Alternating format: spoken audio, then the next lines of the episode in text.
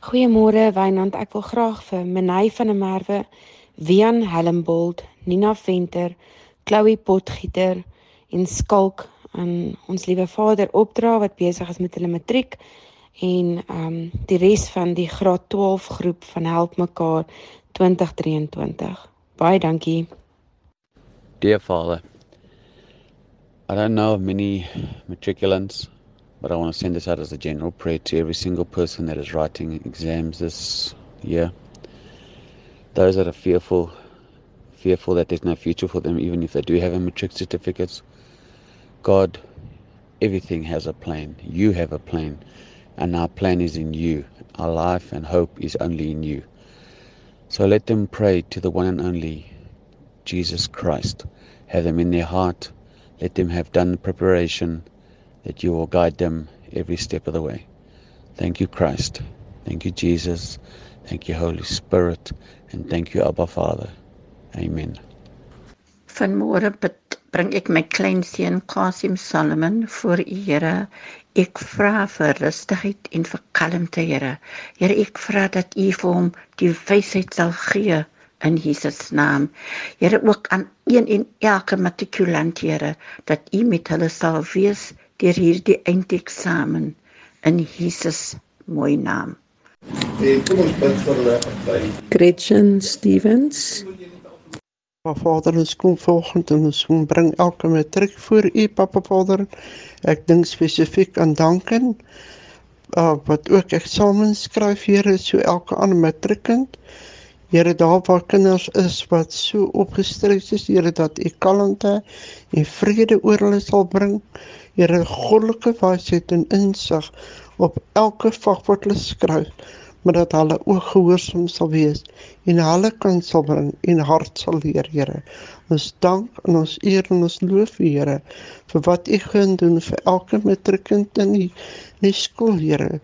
Dat dit sal gaan alles tot eer en verheerliking van Jesus Christus se naam. Ons vra dit in Jesus se naam. Amen. A very good morning to Radio Pulpit, all the matriculants, all the parents, all the teachers.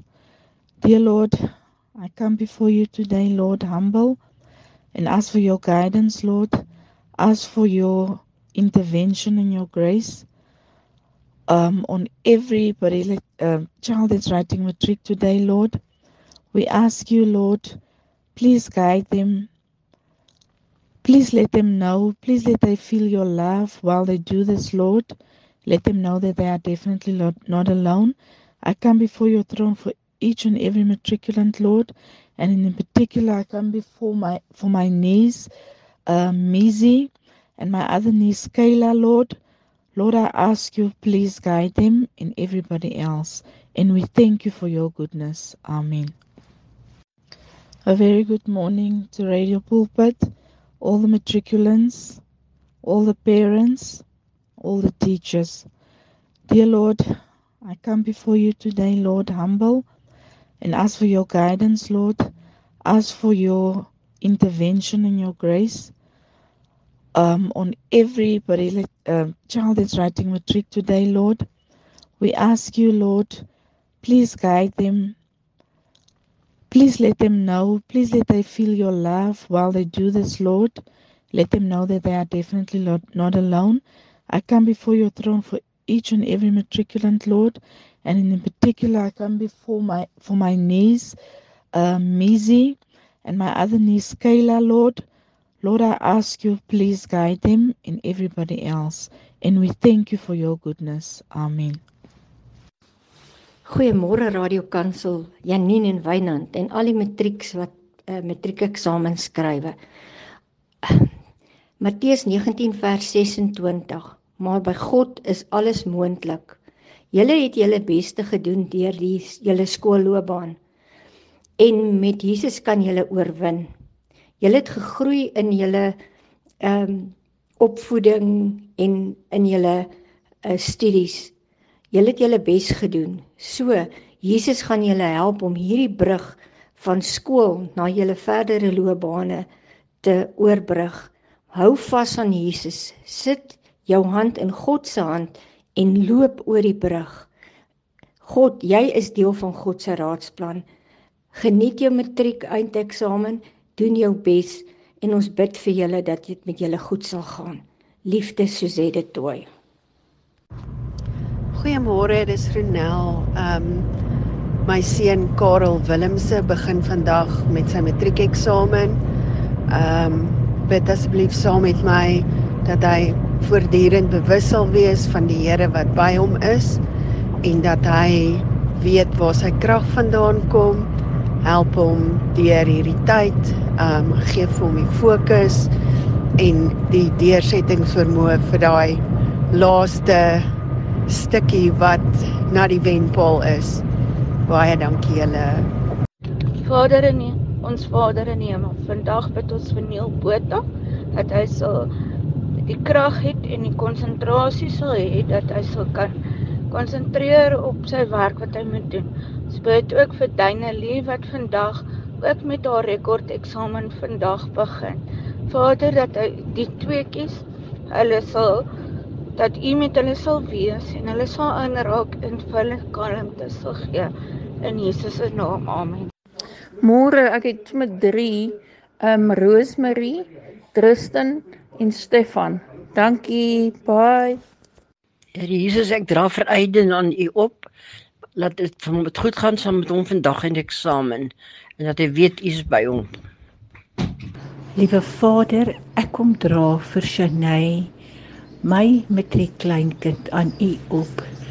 En ek kom vra Vader dat die sewevoudige gees van God se vervulling van die Heilige Gees op haar sal wees en dat u vir haar sal toerus met wysheid, insig, raad en sterkte sal gee om die kennis te verleen en in eerbied vir die Here te kan lewe. Vader, sy is kosbaar soos wat soveel ander van die matrieks is. En daarom kom dra ons hulle op aan u Vader en ons vra net dat u vir hulle sal lei vir hulle toekoms en hulle nie sal bang maak nie maar hulle gees van nie vrees sal gee nie, maar van sterkte vir dit wat voor lê. Elke vraestel, elke dag wat van nou af kom, want dit is wat hulle toekoms bepaal en dat hulle vrug sal dra vir God in die naam van Jesus Christus. Amen. Môre Hanko, baie sterkte met jou eksamens vir hierdie week wat voorlê. Ons bid vir jou, baie lief vir jou en ook vir Ansefie wat op universiteit is wat ehm um, eksamen skryf in hierdie week. Baie sterkte vir jou ook. Ek bid vir julle tweeetjies baie liefde, tannie Susan. Ons dierbare Hemelse Vader, ek kom lê vanmôre al die matrikulante vir u voete neer. Here, u ken hulle elkeen by naam. Here, ons bid dat u vanmôre vir hulle krag en wysheid sal gee en dat hulle sal dra deur hierdie moeilike tydjie waardeur hulle nou sal gaan. Want al die stres wat hulle sal oplewer om te weet dat Jesus is daar vir hulle, dat hulle nie nodig het om te stres nie. Ek pleit vir môre by U Here dat U saam met elke persoon sal wees en dat U hulle sal vashou deur hierdie tyd. Dankie Here dat ons weet dat U altyd na ons kinders omsien.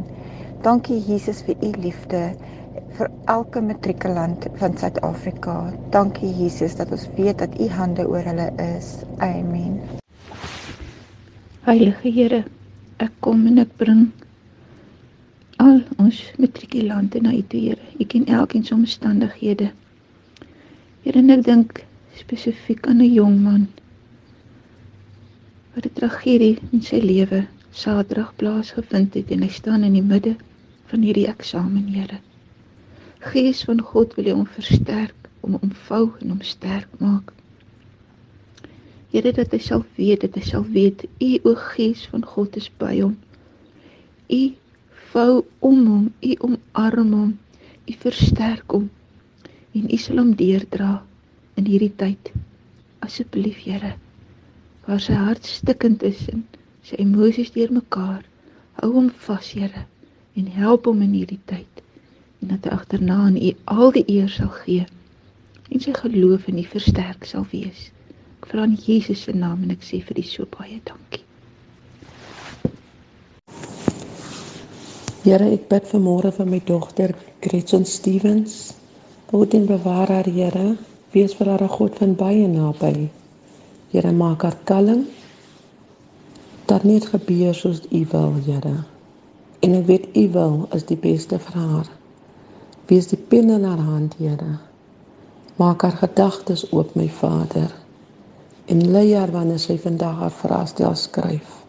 Sodat ek ook vir elke liewe matriek dwars oor die land met baie danksegging. Amen. A wonderful morning, Vainant and Janine and the Radio Pulpit family.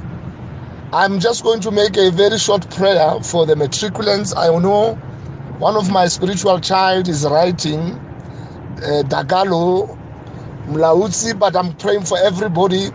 Father, in the name of Jesus Christ of Nazareth, before the holy throne room of heaven, Lord, I come before you, Lord, to pray for all who are writing the metric uh, exams. Lord God Almighty, give them the strength to study, give them the, the, the mind to recall what they have studied. And I pray that, Lord, they have the mind of Christ in the mighty and powerful name of Jesus. Amen. Goeiemôre.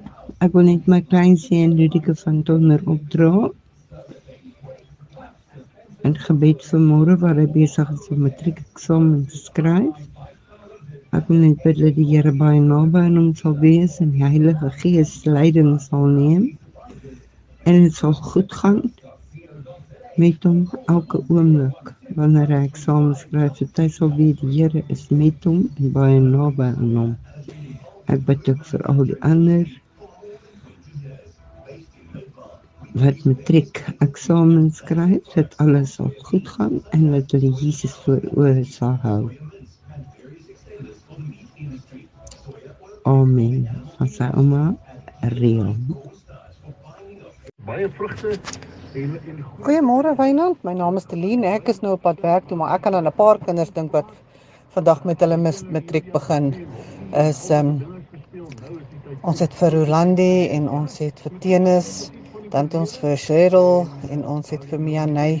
Dis so vier waaraan ek kan dink op hierdie stadium, maar ons gebede is nie net by hulle nie, maar vir ieder en elke matrikulant in hierdie land. Dankie vir julle.